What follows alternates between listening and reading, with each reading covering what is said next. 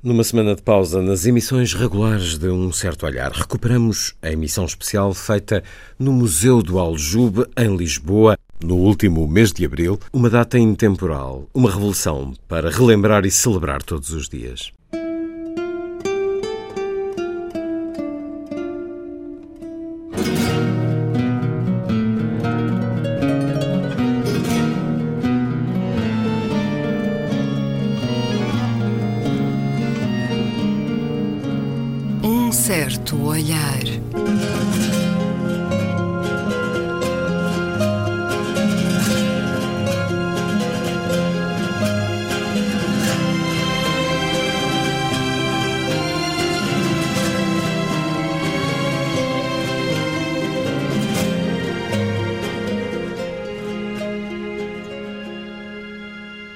Bem-vindos a Um Certo Olhar. É uma conversa na Antena 2 com Luísa Schmidt, Gabriela Canavilhas, António Araújo, Luís Farinha e Luís Caetano. Estamos no Museu do Aljube, Museu Resistência e Liberdade. Fica aqui ao lado da Sé, em Lisboa, um espaço que permanece com muito do que foi a memória da resistência antifascista, a memória sofrida, sentida dos presos que atravessaram aqui algumas das piores condições que a ditadura uh, os forçou a ter. Luís Farinha é o diretor do museu e desde já lhe agradeço por nos tá receber. Quando entramos neste museu, Luís Farinha, vimos um cartaz que diz Viva Portugal.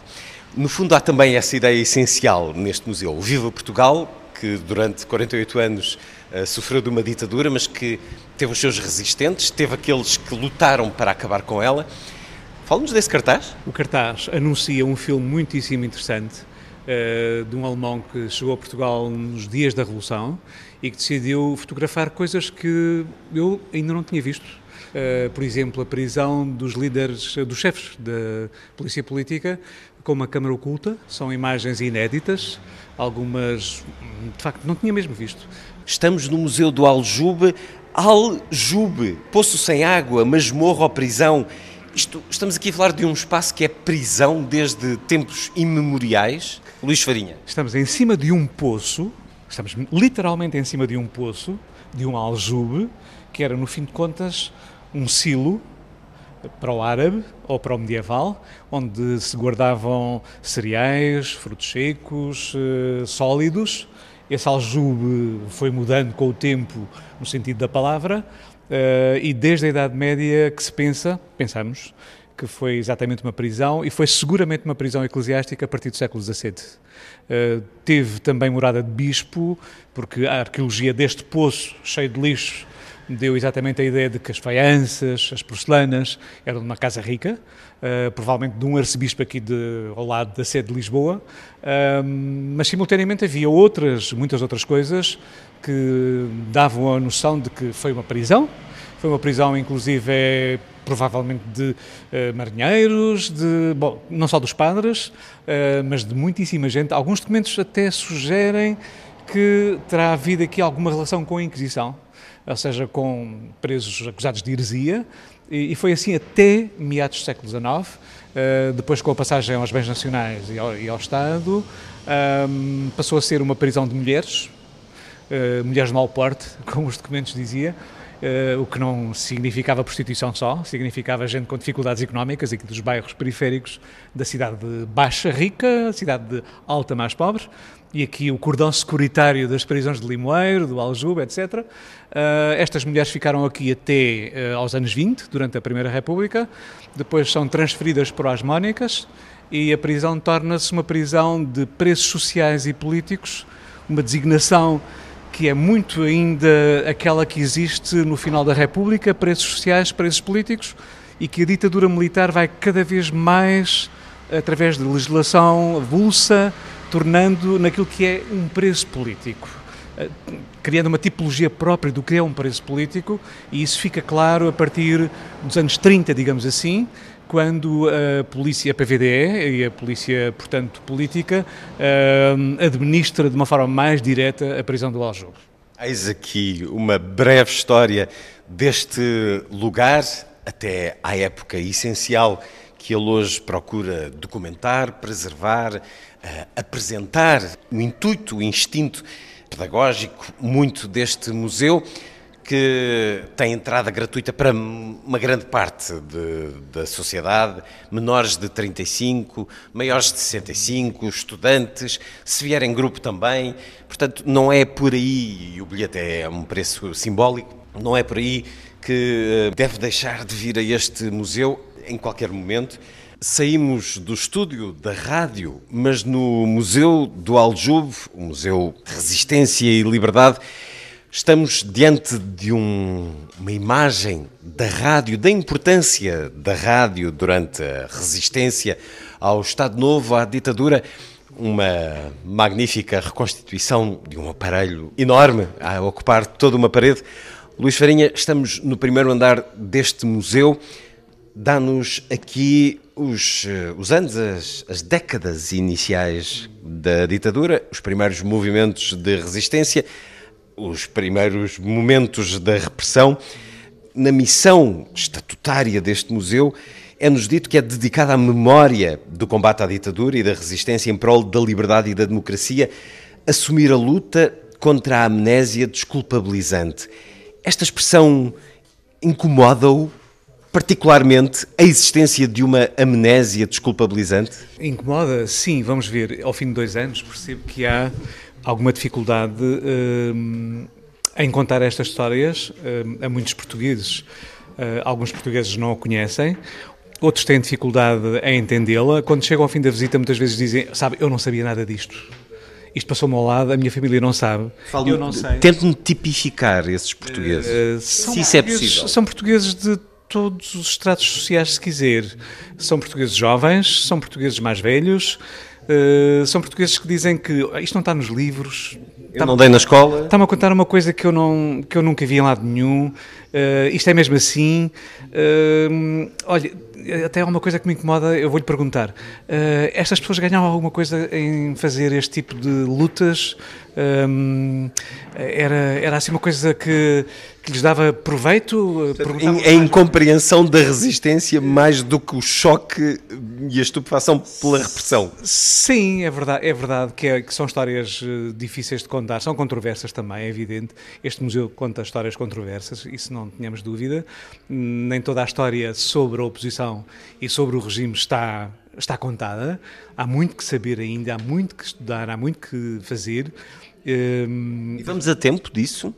Uh, eu, eu, creio que sim, uh, eu, creio, eu, creio, que sim, porque temos toda a vantagem em ter uma história do século XX na sua totalidade. Há dias alguém deixava no livro de honra uh, qualquer coisa que era também um desentendimento sobre o próprio museu e a função do museu, dizia-me ele. Sabe, está a contar, está a contar uma parte da história, porque o salazarismo não foi apenas assim uma coisa só tão má, também há a parte boa, que os senhores mostram apenas a parte negra. Por acaso está bem contada, sabe? Uh, mas só que isto mostra que temos necessidade de, de, por um lado, diversificar, diversificar a forma como contamos a história e mostrar toda a história, é, é evidente. Uh, aquela conversa que tínhamos há pouco sobre a Casa Salazar em Santa Comadão pode exatamente levar-nos a pensar então o que é que se mostrou sobre o regime ou o que é que se mostra sobre o regime. É muito comum, por exemplo, em Itália ver casas Mussolini. Casas Mussolini enchem toda a Itália. Claro Mas não é frequente em Portugal. Eu, conversávamos antes de começar a gravar sobre a existência de símbolos do Estado Novo e da ditadura uh, que permanecem. Falávamos da toponímia, mas falávamos também dessas ideias que hum, ainda não se concretizaram, que incluem, julgo eu, um pouco mais do que opinião ou ideologia, e, e obviamente que a opinião é livre, mas tem muito a ver com essa amnésia desculpabilizante. É verdade. Uh, há um silenciamento que é um silenciamento que existe agora, mas que de algum modo também já existia antes. Estou-me a lembrar de uma pessoa que veio da Universidade Nacional de Peniche que me dizia, chegou-me assim, puxou-me assim um pouco ao lado e não quis contar ou em frente dos seus uh, condiscípulos, enfim, amigos da universidade. Sabe, eu, tra eu, trabalhava ali na Paté Filmes, que é aqui muito próximo, mas uh, eu não sabia que existia o Aljube. Mas não sabia, perguntei-lhe, eu não sabia. Não, sabe, eu, eu sabia eram, passavam ali coisas feias, mas eu passava pelo passeio em frente. Sabia que havia o limoeiro, mas eu, eu, eu não queria saber nada disso. Hoje tenho 70 e tal anos, fui ao estrangeiro, fui imigrante, voltei e tenho de certo modo alguma vergonha não ter tido coragem para olhar a realidade naquela altura como era. Esse silenciamento, de algum modo, que era o silenciamento que existia naquele regime, eh, é também, de alguma maneira, o silenciamento que hoje se mantém. Não sei se pelas mesmas razões, mas seguramente porque não há conhecimento sobre. Há muita ignorância também a propósito desta questão e não há grande vontade em que haja um esclarecimento sobre. Uh, não sei se há uma vontade de apagar, há um movimento chamado Não Apaguem a Memória, não sei se essa é a questão de apagar. Acho que é mais uma questão de, de, de ignorar, de silenciar, de achar que não é útil. Houve um tempo tão feliz a seguir ao 25 de Abril, porque agora voltar a falar em todas estas questões que são traumáticas, dolorosas? Para quê? Qual é a vantagem? Estou a falar com um homem, Luís Farinha, que é historiador, doutorado em História Contemporânea. Recordo-me que no final dos anos 80 foi coautor de uma fotobiografia da Guerra Colonial, quando ainda pouco havia da Guerra Colonial. Não estou enganado, a memória não me está a trair. É. E, e, escreveu já muito sobre outras eh, figuras nobres da história do século XX, nomeadamente uh, com edições em parceria com o Parlamento. Foi professor também, professor de sim, História, sim, no secundário. Fui no secundário e também tive no superior. O que é que se passa com aquilo que nos últimos... Enfim, desde o 25 de Abril, como é que, como é que olha para esta história da ditadura, da resistência, da perseguição, da opressão dada nas escolas, até pela sua experiência? Vamos ver, eh, estamos a falar de uma temática bastante específica de uma temática que eh, pode levar alguns professores e alguns alunos a explorarem de uma forma eh, particular. Nós temos cá a funcionar no museu, no centro de documentação, aquilo que chamamos um laboratório de história e que faz com que venham alunos de algumas escolas aqui de Lisboa, do Camões, do Luís Agudo Mão, da Antónia Rui, etc., e que venham especialmente trabalhar aspectos específicos da história. Mas é preciso ter a noção muito clara de que só poucos alunos em Portugal têm história, em primeiro lugar. Particularmente a partir do momento em que têm alguma consciência da sua situação e da sua reflexão sobre a realidade. Uh, digamos que, enquanto que há 12 turmas do 12 ano numa escola, uh, no, no, seu conjunto, 10 delas são de outras áreas, apenas duas têm história. Isso significa, portanto, só poucos alunos, naquela idade em que podem já começar a refletir, têm acesso à história. Ao contrário, por exemplo, do que acontece aqui ao lado em Espanha, não é? É muito curioso. Os espanhóis têm um ano propedêutico em que toda a gente, de todas as áreas de ensino, tem história de Espanha. Bom, isso não acontece cá e, portanto, há um conjunto muito pequenino de pessoas que têm acesso a esta história. Por um lado, há este aspecto, e por outro lado, há também um outro que é: uh, nós mantemos nas escolas um certo tipo de ensino que está muito preocupado com o, o teste padronizado do final do ano.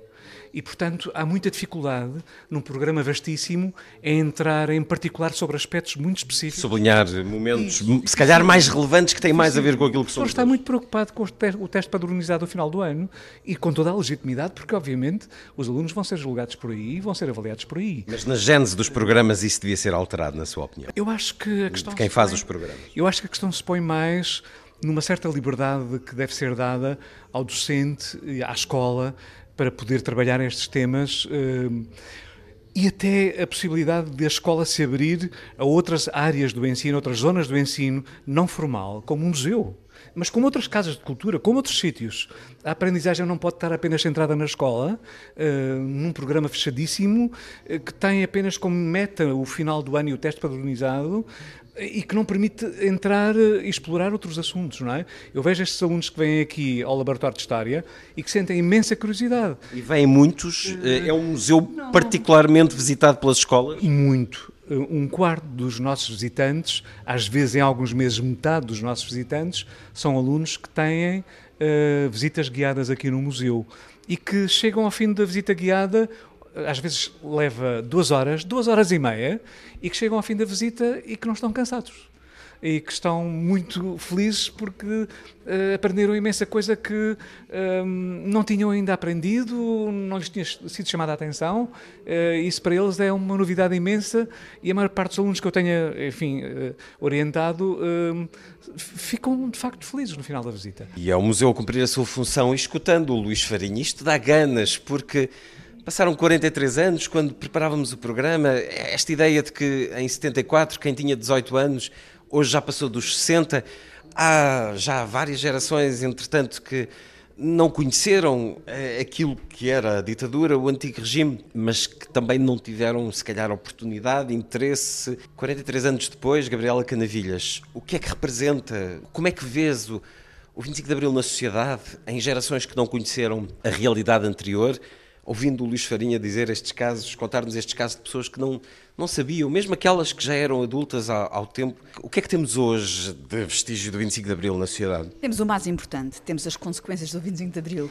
temos uma sociedade livre, temos uma sociedade com uh, políticas de educação, de saúde, de cultura, de ambiente, de inserção na Europa, de inserção no mundo, de ligação às principais redes internacionais uh, uh, ligadas aos direitos humanos. Quer dizer, nós temos hoje uma sociedade perfeitamente perfeitamente uh, desenvolvida no que diz respeito ao pensamento e, portanto, esta é a, nossa melhor herança do 25 de Abril. Mas esse desenvolvimento não devia estar incluído o conhecimento e a cultura da história? Claro que sim. Mas a principal herança é esta, é o nosso modo de vida, que é a principal herança do 25 de Abril. E devemos-lo evidentemente, a todos os que sofreram aqui nesta prisão do Aljube, no Forte Peniche, em todos os outros locais de, de, de sofrimento e de tortura e de prisão uh, que, e que levaram, graças a esse esforço desses quantos heróis, uh, hoje vivermos esse, esse, esse privilégio. Mas. Uh, esses passos para conseguirmos estar hoje uh, neste, neste patamar de liberdade são evidentemente importantes para serem contados na história. Gostei muito da ideia uh, do Luís Farinha de, do ensino de história poder ser obrigatório e, e, e, permanente até ao final. Acho uma ideia ótima. Mas só que falávamos a semana passada do latim e do grego e os, os tempos horários. Que tivemos que o currículo não, não, não é inesgotável. No entanto. Mas história, caramba. No entanto, estou-me a lembrar também de outra coisa. Hoje em dia a aprendizagem dos jovens faz-se por muitas vias. Temos falado muitas vezes sobre isso. Há muitas vias. Há, a, a, a próprio uh, o audiovisual. Temos, por exemplo, um filme Capitães de Abril de Maria de Medeiros que muito deve ter mostrado e ensinado e era bom que fosse mostrado nas escolas. Mas quantas vezes os jovens vão ao cinema ver filmes portugueses, mesmo esse que passa muitas vezes na televisão? Eu estou-me a lembrar de uma série giríssima que vi na, na RTP, se não me engano há um ano ou dois ou três, uh, passada precisamente na altura do 25 de Abril, com os retornados a vir da, da África, depois do adeus.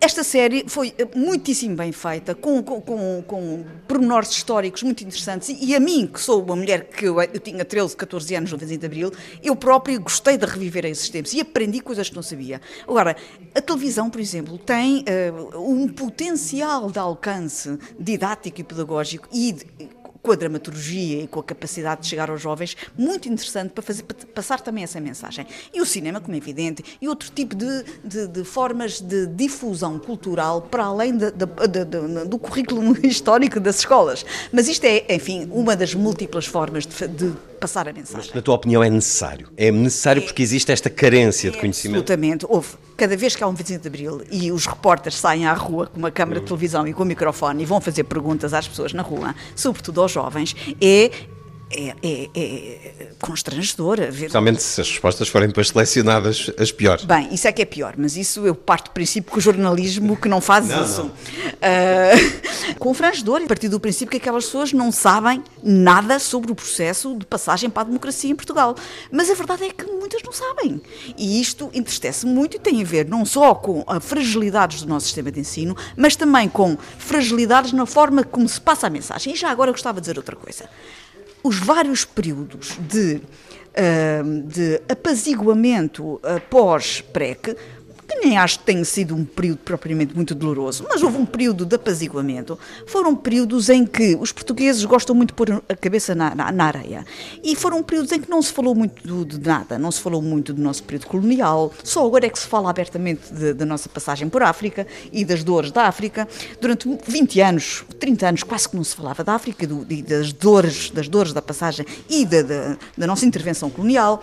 Uh, praticamente não se falava de algumas partes mais negativas do PREC. Portanto, há necessidade de se falar abertamente das coisas. E de se investigar. O Luís Farinha ressaltava isso também, de ainda ter que se fazer trabalho historiográfico sobre, sobre este passado, eh, ainda recente, ainda há muitos agentes muitas testemunhas vivas, tantas, e é preciso ouvi-las.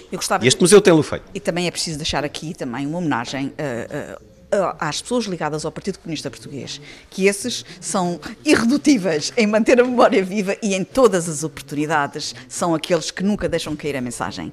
É necessário, de facto, eh, voltar a encontrar mecanismos de transmissão do conhecimento e desta memória deste período de maneiras interessantes e apelativas para os jovens. Luísa Schmidt, é urgente fazer-se algo agora na sociedade para que o conhecimento se mantenha, ressurja, exista sobre a ditadura, o Estado Novo, a resistência?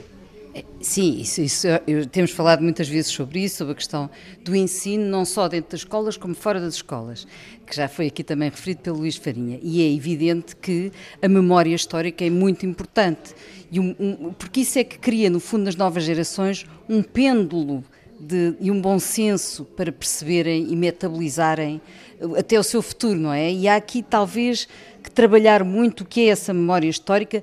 Eh, eh, eu diria até o que é preciso é amadurecer a memória, não é? Porque um, quando nós falamos uh, nestas questões é sempre preciso equilibrar a memória e o esquecimento. É? E, e, onde tudo é difícil é nesse equilíbrio.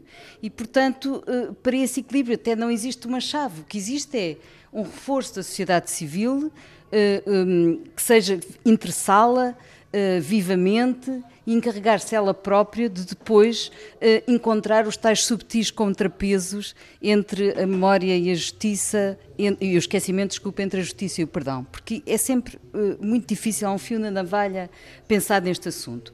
E, portanto, um, isso passa pela qualidade uh, com que se fazem as rememorações e daí ser tão importante que seja uma entidade como este museu, o Museu de Aljube, a fazer esse trabalho e outras associações, mas obviamente que está aqui um trabalho já muito visível dessa rememoração e dessa capacidade de nós abordarmos a história de uma forma uh, densa, interessante e ao, mesmo tempo vive, muito viva, e é isso que também é, é, vale a pena neste, pensar neste museu. E, é importante também nós relembrarmos, e está aqui também no, no, museu, de certo modo, não é? Eh, eh, não é só a questão da, do, do, do, do, facto em si, não é? Do 25 de Abril, mas pensar na mudança para a modernização e melhoria que a sociedade portuguesa sofreu aos vários níveis. Porque, do ponto de vista, por exemplo, dos problemas, se nós pegarmos, por exemplo, nos problemas sociais, é impensável hoje nós imaginarmos que eh, eu tenho aqui alguns dados, portanto, 50%, 50 das pessoas, da população não tinha acesso à água, portanto, não tinha abastecimento de água em casa. Um quarto não tinha abastecimento de eletricidade. 80% não tinha saneamento básico.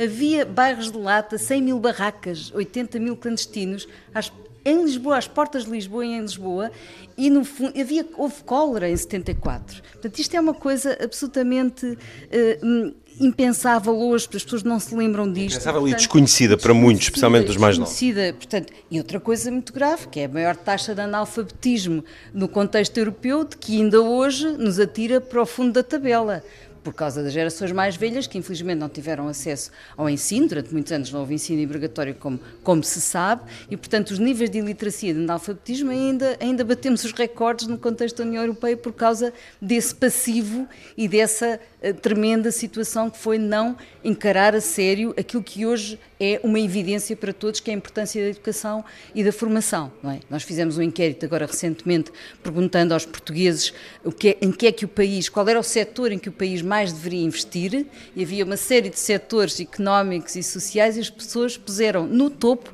educação, formação.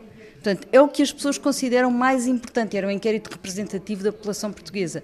Isto é ainda é, é muito interessante porque é um bocadinho um, uma certa é, é, é de facto sentir fazer, sentir, ter, ter, ter, os pais querem transmitir aos mais novos aquilo a que eles não tiveram acesso e ainda há um, um remoque relativamente à falta de formação, à falta de educação, que foi intencional durante o Estado Novo não investir nesse setor. E depois há outras coisas, por exemplo, a questão da, da, do bloqueio, portanto, perceberem as pessoas mais novas o completo bloqueio em que o país vivia do ponto de vista da censura, não é? é? Como é que hoje um jovem encararia chegar à internet e estar lá uma, um, um, um risco azul a dizer isto não se pode aceder? Quer dizer, era, era, são coisas que não passa pela cabeça das pessoas, que era o que acontecia. Inclusive havia os livros que não se podiam ter e quem tinha esses livros podia ainda por cima ser, uh, ser eh, preso ou tinha consequências, não é? Também há uma certa. Há pouco, fala-se ainda pouco da guerra colonial. Houve os, as reportagens, o grande série do. A Guerra de Joaquim Furtado. Do, do Joaquim Furtado. Muitos livros, assim, nos últimos, na última década, no fundo, isso mudou. Isso muitos mudou, testemunhos, mas... muitos romances. Uh, muito, muito, muita documentação só agora. Eu falava aqui do exemplo muito uh, avançado do Luís Farinha nessa fotobiografia da Guerra Colonial. E é preciso falar mais. António, e 43 anos depois, no seu olhar, como é que se sente esta história que nos rodeia aqui no museu? Penso que há uma coisa que devemos olhar com certo realismo e objetividade, até para depois conseguirmos mobilizar a memória, que é, por, eh, pelo decurso da lei da vida, Obviamente, o 25 de Abril e mesmo a resistência contra a ditadura estão cada vez mais historicizados, isto é, são, são acontecimentos cada vez mais situados no tempo e historicizados. Não por acaso uh, estão musealizados aqui no Aljube e possivelmente por, agora em Peniche ou noutros locais. Portanto, há, uh, há que ter consciência que as novas gerações vão olhar para estes acontecimentos não como acontecimentos da atualidade, mas como acontecimentos históricos. Daí a necessidade da mobilização da memória. O que é curioso em Portugal é que esta mobilização da memória começou algo tardiamente, só nos anos 90, talvez, ao contrário, por exemplo, de países que acederam à democracia mais recentemente, por exemplo, a, Pol a Polónia ou a Hungria, bem, a Hungria hoje falar em democracia, mas enfim. Que, a cortina de ferro. Exatamente. Se for, por exemplo, a Berlim, vê, pode ir à sede da Stasi. Uma das experiências mais fortes que eu tive foi ir à prisão de Hohenschausen, que era uma prisão na antiga RDA, construída pelos soviéticos, onde tem celas de, eh, revestidas a borracha para não se ouvir nada, um silêncio absoluto e, e, se for, por exemplo, a, a Budapeste tem a sede da polícia política, chama-se a Casa do Terror. Se for a Gdansk, com o apoio da União Europeia, tem um grande museu sobre solidariedade e valência, etc. E porquê é que nós resistimos? E tudo isso começou mais, eh, foi mais rápido em relação a 89. Nós tivemos aqui um período, esse sim, acho de alguma amnésia, porque acho que foi necessário também haver alguma estabilização na, na sociedade portuguesa. Falaremos disso já a seguir a propósito de justiça. E não escondo que alguma mobilização da memória feita nos antigos países da Cortina de Ferro tenha também objetivos políticos, que essa é talvez a grande lição que devemos tirar. Ninguém é proprietário da memória, nem ninguém é proprietário da história. O Luís Farinha meu querido amigo, como historiador, sabe isso. A história, a sua maior riqueza, e enquanto praticada numa democracia, é ser aberta a uma pluralidade de leituras. Era isso, precisamente, que a historiografia oficial do Estado Novo não permitia a imposição de uma história única. Ninguém é proprietário da memória nem da história. Quanto a um ponto que a Luísa referiu, eh, para vermos que ainda há muitas lacunas, como também dizia o, o Luís Farinha, muitas lacunas na, na, na historiografia contemporânea. Assinala-se este ano uh, não, não, as cheias de 67. As cheias de 67, numa noite morreram 600, no mínimo 600 pessoas, depois a censura, cortou. Mas depois verificou-se que era bastante mais possível. Mas... E houve imagens, inclusivamente na RTP, que nunca foram mostradas. As imagens que já foram alguma vez transmitidas são horríveis porque as pessoas morreram sufocadas. Foram uma, numa noite, na zona de, de, Lisboa, chuvas diluvianas, morreram 600 e tal, no mínimo, pessoas. Devido ao quê? Algo para que na altura já o arquiteto Ribetel chamava a atenção, a construção desenfreadas em leites de cheias. E é um acontecimento eh, trágico, passam este ano, foi em 67, portanto, fazendo as contas, 50 anos, e não há, o Luís Farinha poder-me corrigir, não há um livro, não há um artigo numa revista científica, e curiosamente... Sim, um livro agora com histórias de Lisboa, onde vem... O, curiosamente, ali, eh, o Estado Novo estava ali muito presente, até no seu, no seu classismo, porque E os estudantes do técnico Mariano Gago, que foi, por exemplo, um dos que mobilizou, e uma série deles, que estudantes católicos foram imediatamente a, aqueles bairros, e neste momento gostaria de homenagear uma pessoa que, que, Fátima Patriarca também, uma grande historiadora do Estado Novo, que eu gostaria de homenagear, uma grande amiga, mas o, o que é facto é que os estudantes começaram a, a pegar nos índices de pluviosidade de Cascais e daquelas zonas, e a pluviosidade em Cascais tinha sido tão, tão grande ou, ou maior, e tinha morrido, acho que uma pessoa ou mesmo nenhuma. Ali, com a derrocada das lamas, as pessoas morreram sufocadas em lama numa noite em 1967 nos bairros degradados das periferias de Lisboa. E isso, deixa-me só acrescentar uma coisa, uh, resulta justamente da pobreza dos campos que trouxe para a cidade de Lisboa durante os anos, final dos anos 50 e durante o início de 60, um milhão de rurais, portanto foi o êxito, o êxito rural, e que chegavam à cidade sem nenhumas políticas de habitação, de acolhimento, e portanto onde é que elas se iam alojar? Iam-se alojar justamente nas margens das ribeiras, eh, que, não, que, ainda por cima não eram visíveis das estradas, portanto era uma forma de, continuar, de estarem ali clandestinamente e invisíveis, nos tais bairros de lata, que depois geraram esta enorme tragédia que aconteceu em 67 e depois houve outras em 69. Uma das questões centrais do 25 de Abril, justamente do Ribeiro Teles, Nuno Portas, Nuno Teutónio Pereira, foi eh, eh, prioridade realojar as pessoas que viviam nos bairros da Latas e tornar uh, e, e, dar e dotar os bairros clandestinos, Brandoa, Prior Velha, etc., de canalização e de abastecimento de água, porque as pessoas tinham que, até, havia prédios de 10 andares onde tinham que carregar com a água, as mulheres na altura, em, em, em grandes baldes. Uma história que tu documentaste em livro e em televisão. Neste primeiro andar já percorremos muito de história descritiva, publicações eh, clandestinas, outras nem tanto. Estamos aqui uh, diante do tal rádio que já referi, que nos remete para a Rádio Voz da Liberdade, mas temos também aqui ao lado a reconstituição do que seria uma gráfica clandestina, um encontro clandestino, aquilo que era necessário, aquilo que é tão, tão estranho hoje para os para os mais novos que expõem tudo no Facebook, na internet, pois aqui eh, tudo tinha que ser ocultado, até a própria luz. É essa realidade que nos é dada aqui. Aquelas gavetas, o que é que representam, Luís Charinha? São uh, réplicas, reconstituições uh, dos uh, arquivos da Polícia Política. Fichas, nem todas são, obviamente, de presos ou de pessoas que foram incomodadas de uma forma direta, mas estão registadas, claro. E, portanto, é mesmo isso, é uma tentativa de uh, trazer ao museu uh, uma ideia do que era a sede da PID, uh, as várias, enfim, sítios onde eram guardadas informações dos cidadãos portugueses que, de facto, passaram por esta situação. No segundo andar agora do Museu do Aljube, de um lado, uma vista magnífica sobre a Sé e o rio, do outro, a pior das imagens, aquela que reduzia o espaço do cárcere a um pequeno cubículo a que se dava o nome de Curros. Quanto tempo estavam aqui os prisioneiros? Qual era a intenção de colocar aqui os homens e as mulheres, Luís Charinha? Fundamentalmente, eh, colocá-los numa situação de fragilidade, por isolamento está-se à espera de ser interrogado na António Maria Cardoso. Portanto, vem-se para aqui, como se pode ir muitas vezes para a penitenciária, eh, como se pode ir para o governo civil, mas vem-se fundamentalmente para aqui e está-se à espera que eh, a polícia política faça um interrogatório.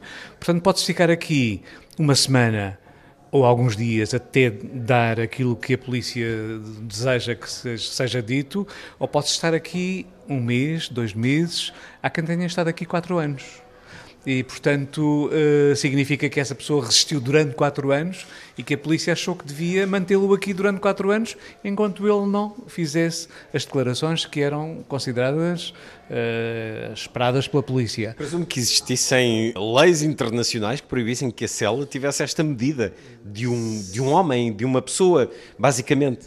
Sim, Uh, há um período em que este tipo de aprisionamento provoca, aliás, uma reação fortíssima da parte de uma comissão de juristas internacionais. Coincide, aliás, com a estadia aqui na cadeia de um preso, Arlindo Vicente, que foi candidato à presidência da República antes de Humberto Delgado.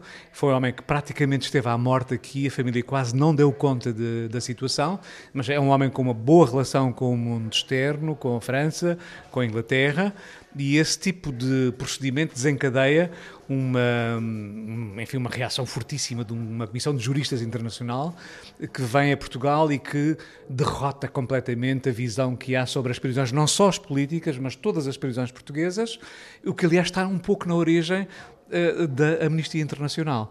É curioso, é essa situação muito incómoda de uma situação de um país que tem prisões miseráveis, quer as prisões comuns, quer as prisões políticas, que desencadeia este movimento de juristas, uh, que faz um relatório demolidor sobre a situação prisional em Portugal e que vai exatamente levar à necessidade de a consciência internacional uh, criar mecanismos de defesa e de denúncia uh, da situação.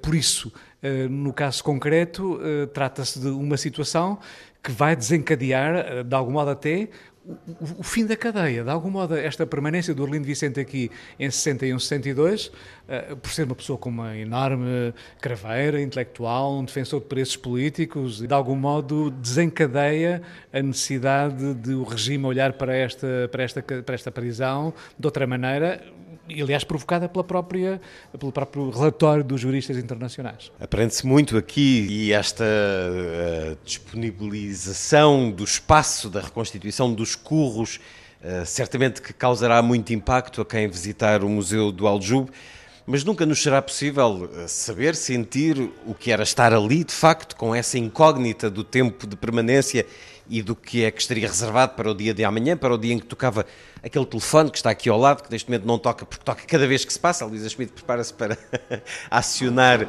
o sensor que o faz. Mais do que isso, aí está ele, eh, este telefone tocava e havia apreensão entre os prisioneiros destes, destas 14 minúsculas celas. Serei eu que vou agora ser interrogado ou não?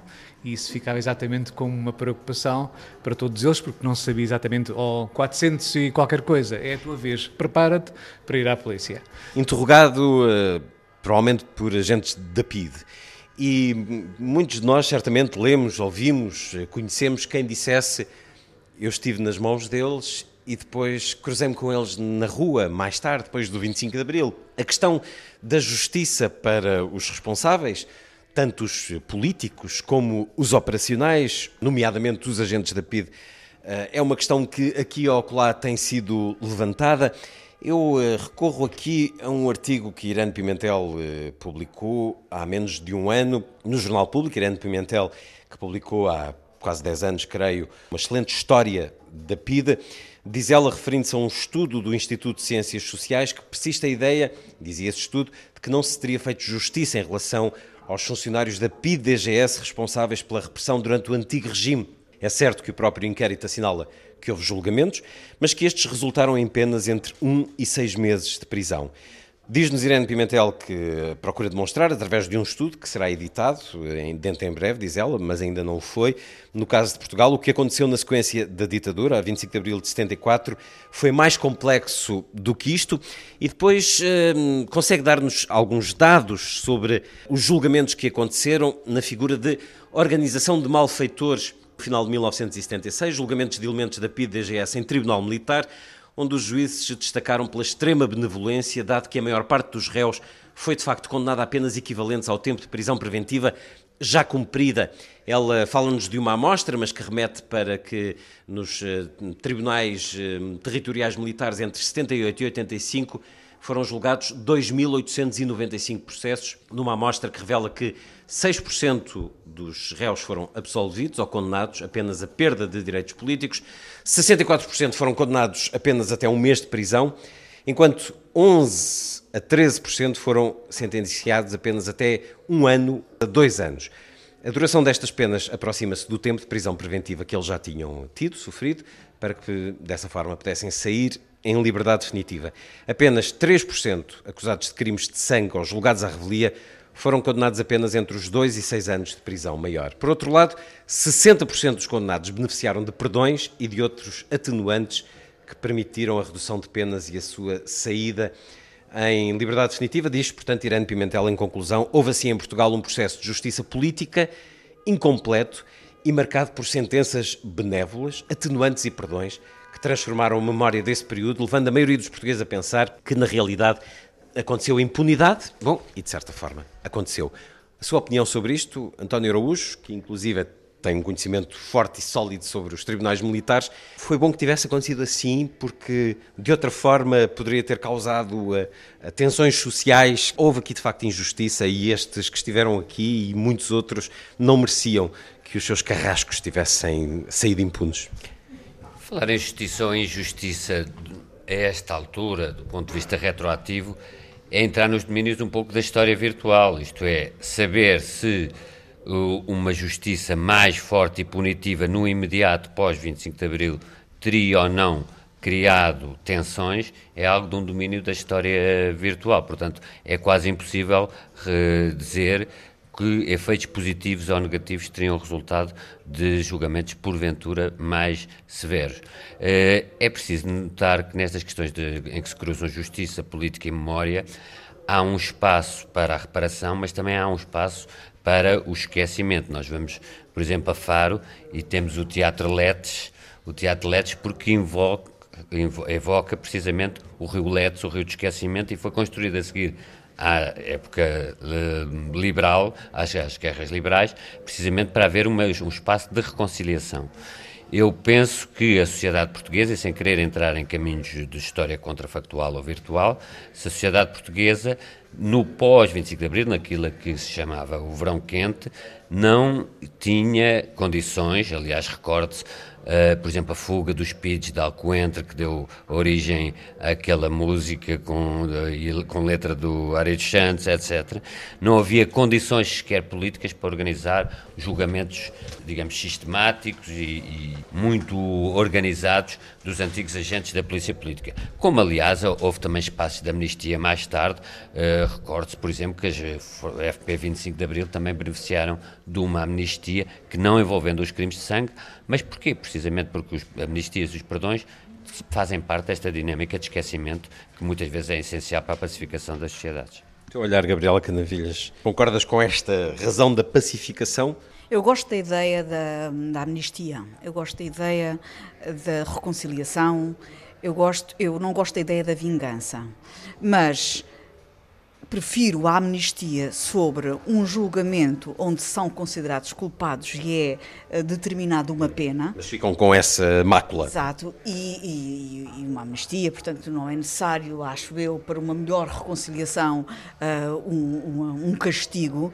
Uh, mas prefiro que haja um esclarecimento sobre a culpa. E porquê é que eu digo isto? Uh, nesta, nesta visita que estamos aqui a fazer, há imensas uh, informações preciosas, razão pela qual vamos insistir muito para que venham a visitar este museu, venham visitar estes testemunhos do que aqui, aqui se passou neste, neste, nesta cadeia.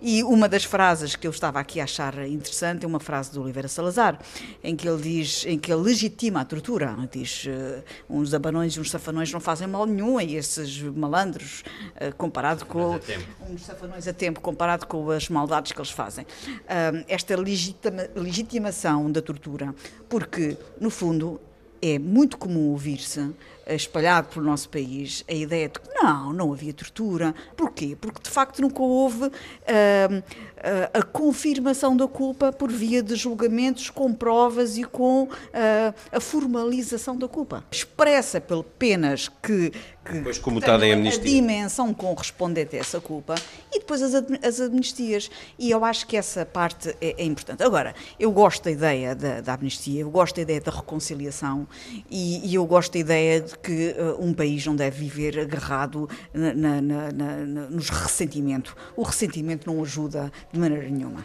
Luísa.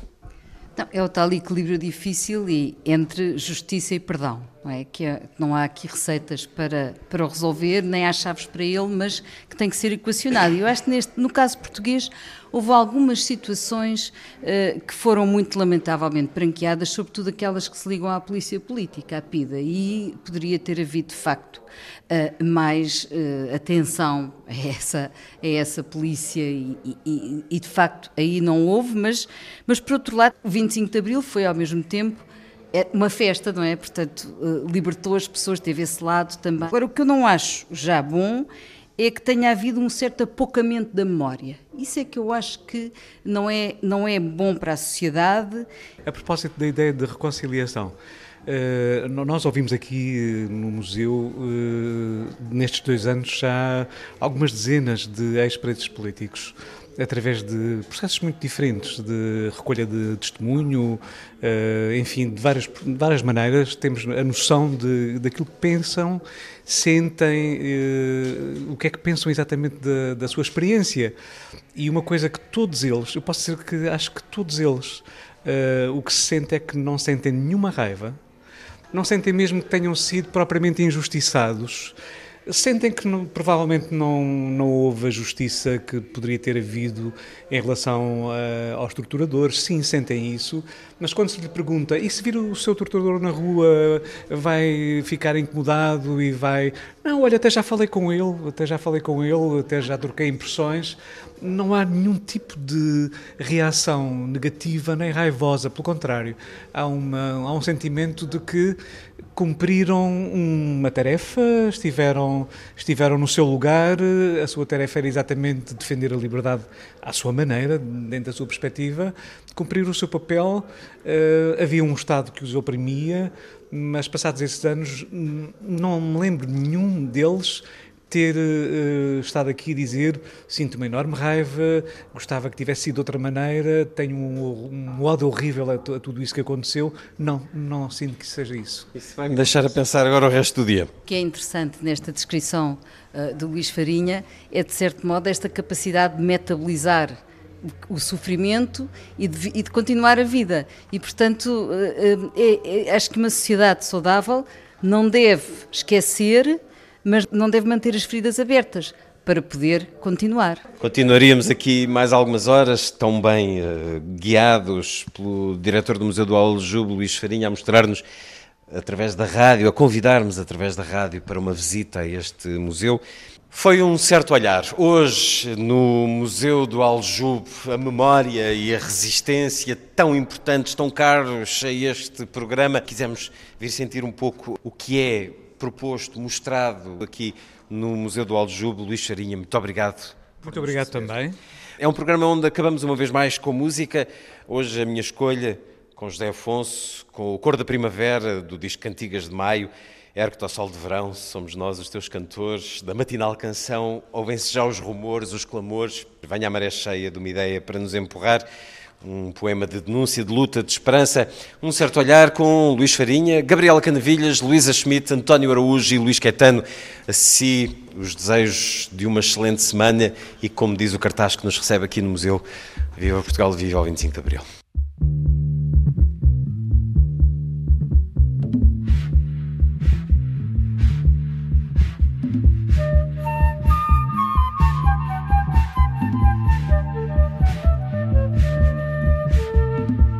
Cobra-te canalha na mortalha, hoje o rei vai nu. Os velhos tiranos de há mil anos morrem como tu. Abre uma trincheira, companheira, deita-te no chão. Sempre à tua frente viste gente de outra condição.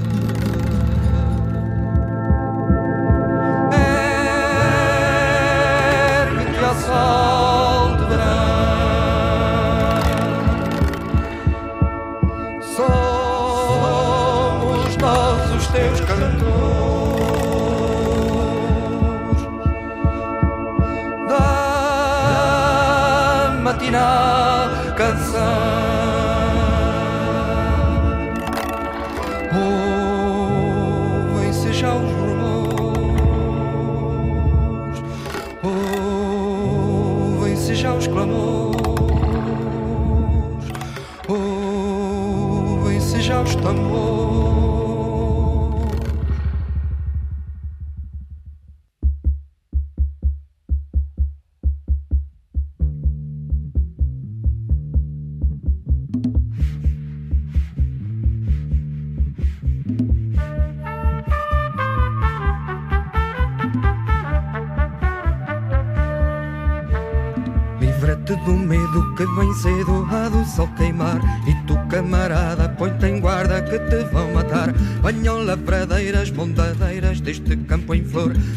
enlaçadas de mãos dadas semear o amor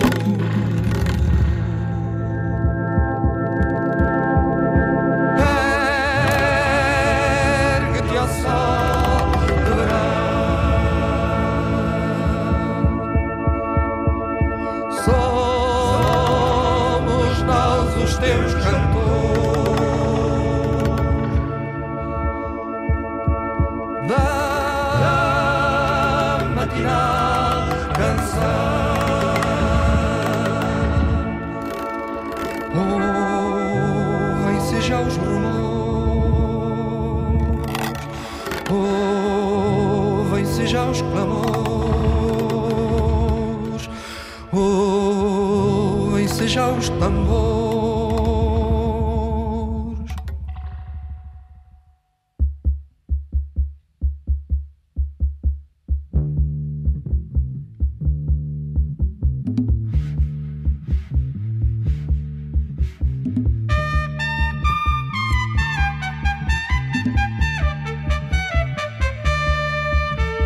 Banha a maré cheia de uma ideia para nos empurrar. Só um pensamento no despertar. Aí há mais um braço e outro braço nos conduz, irmão. Sempre a nossa fome nos consome, dá-me a tua mão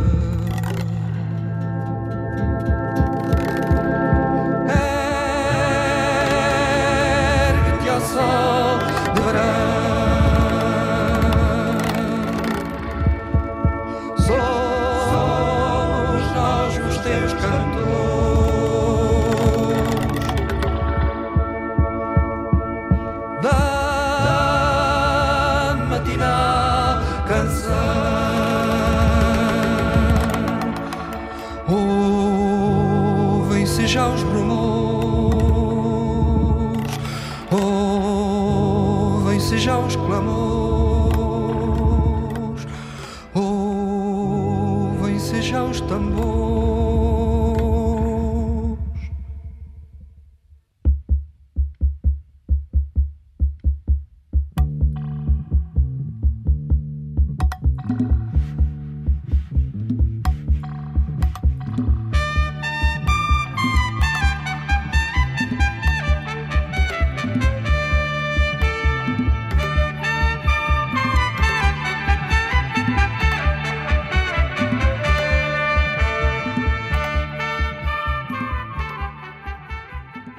semana de pausa nas emissões regulares de Um Certo Olhar, hoje recuperamos a emissão especial feita no Museu do Aljube. Assim, os desejos de um excelente ano.